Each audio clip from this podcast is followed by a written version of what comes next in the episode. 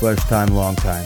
First time, long time. First time, long time. First time, long time. First time, long time. First time, long time. First time, long time. First time, long time. First time, long time. First time, long time. First time, long time. First time, long time.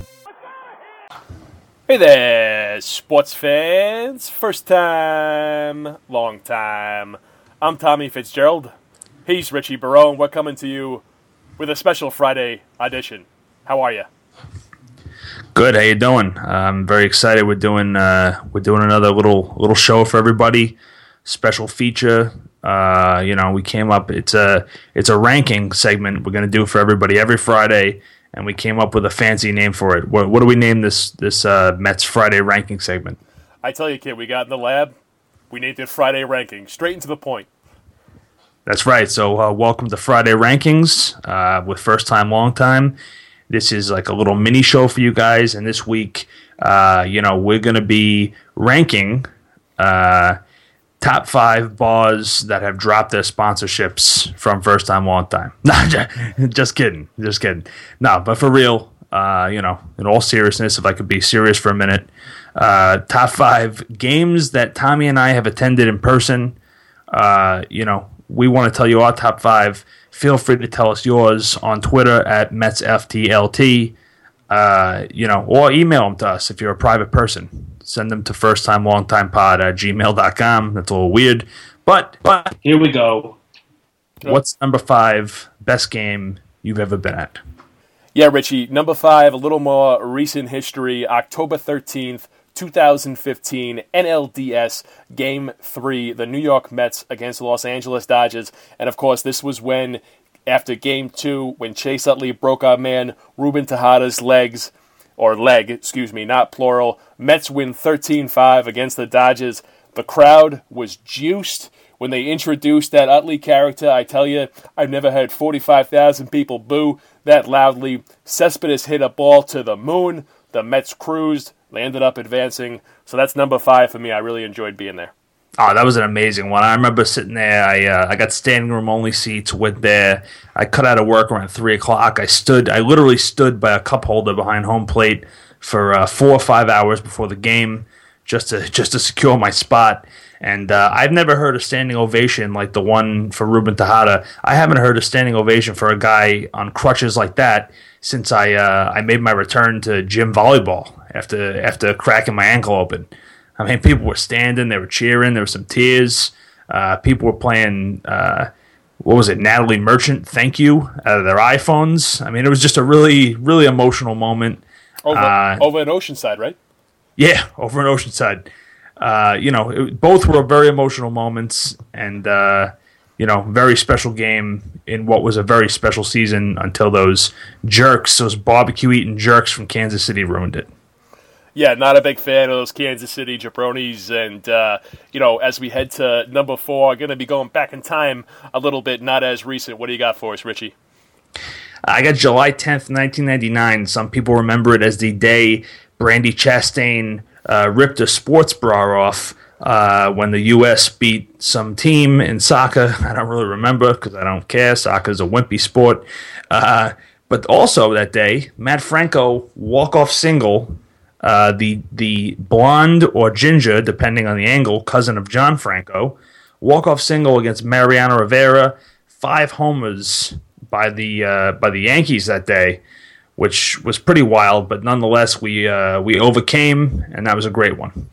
Yeah, I remember that game, Richie. Yankees hit five home runs. Mike Piazza hit a ball about 480 feet, way over the picnic area in the old Shea, off the Ramiro Mendoza in the seventh. Very good times. And we'll stay on the Mike Piazza tip, heading back to June 30th, 2000. It was fireworks night. The Mets were down big. The building was still packed as people were waiting to see the fireworks. Back in 2000, that was the thing. Fireworks night, like the whole family went. You loaded up the station wagon, loaded up the minivan. You were there. You were there for fireworks night, and you know even in a blowout, you had to stay there. You couldn't. You couldn't leave early and beat the traffic because the kids want to see the bottle rockets and all that good stuff at the old Shea and uh, a big 10 run Mets rally. Alfonzo hits a two run single to tie the game in the eighth. It's 8 8. Mike Piazza, a man who never, never swings at the first pitch, swings at the first pitch that's about a foot inside, ropes it over the left field wall. The ball got out in about two seconds. It's got the famous highlight. He does the swinging fist pump as he's running the first base. It was great. It was great. So, as always, uh, Mike Piazza, a true champion, a gentleman, a scholar. Oh yeah, that was a that was a phenomenal game. Uh, you know, the old the old dosey do swing uh, when he when he struck that one. I still don't know what he's doing. I think it was a little awkward. I mean, that was the weirdest part of it. I think if you asked him candidly today, he'd say it's a little embarrassing. But you know, it's the heat of the moment. Sometimes you do those things. Uh, I was at that game, and I'll tell you, it was looking bleak for a while. I was ready, like you said, fireworks day. It is a that that is a huge day back in 2000. Now no one cares. People are setting off fireworks on their iPhones. They got firework apps. They got, you know, there's no reason to, to, do anything for real anymore. But back in the day, we used to wait outside in the cold in January. We would wait. We'd get the tickets. We get all excited. I went to the game. I saw that the Mets were losing, and I started to shift gears. I was getting ready to listen to What a Wonderful World, look at the fireworks, and get a little introspective, maybe even a little misty about the fact that my life has gone in the direction that it has and just uh, you know lose myself for a few minutes. That's what I do at fireworks night. But sure enough, Mikey P had other plans. Uh, you know, Mikey P, Edgardo. Uh, you know, they just they just kept the line moving against all these stupid Braves pitches. Hopefully, we do the same thing against that. Uh, uh, you know, that Teheran next time we see him, and uh, you know, it culminated with a, uh, a, a huge bomb from the boy Mike Piazza. One of the most famous moments in Mets history, I'd say, uh, in the regular season. And you know that might be sad to some, but we're Met fans, so we uh, we enjoy it.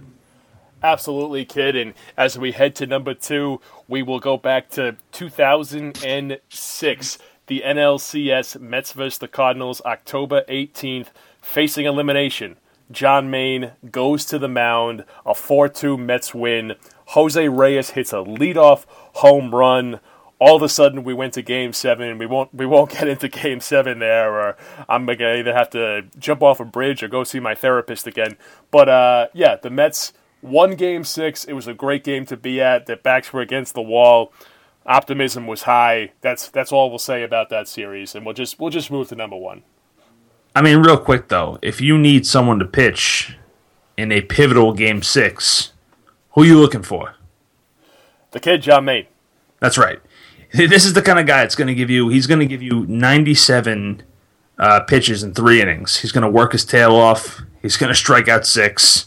Uh, he's really going to leave you in the lurch because you're going to have to you're going to have to cover the other six innings somehow. He's got the old you know? uh, the old Al Leiter pitching plan. Like uh, I'll give I'll give you five innings. I'm going to throw 110.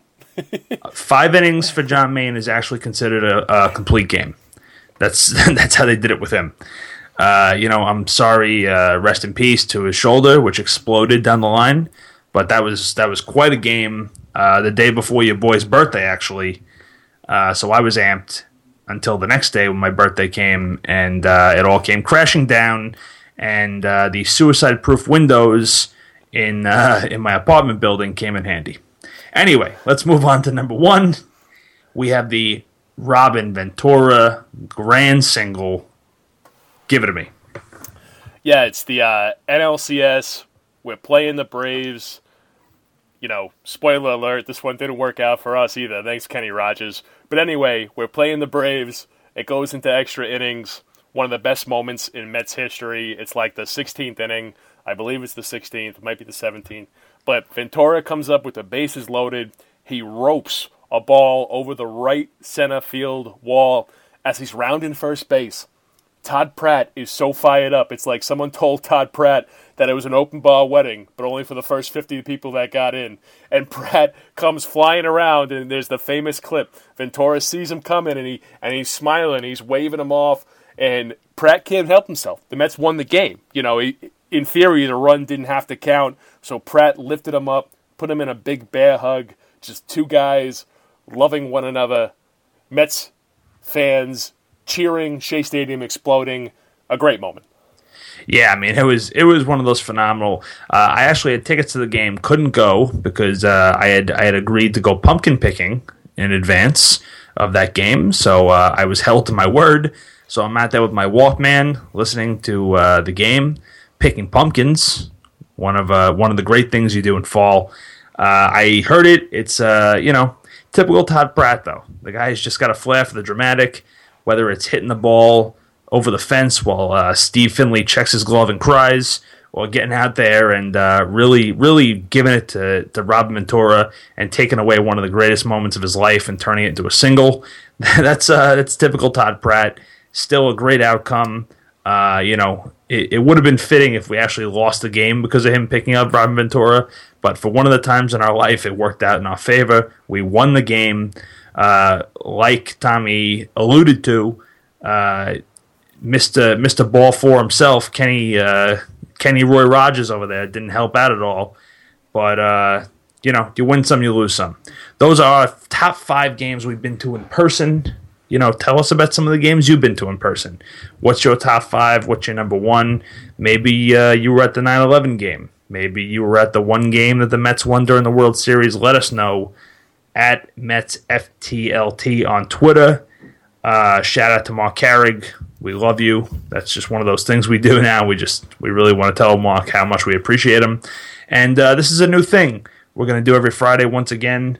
It's Friday rankings. We're going to dive deep into to the things that matter most, like games that we've been to and concession stands and you know all things Mets. So uh, enjoy the weekend, and uh, I'll see you when I see you.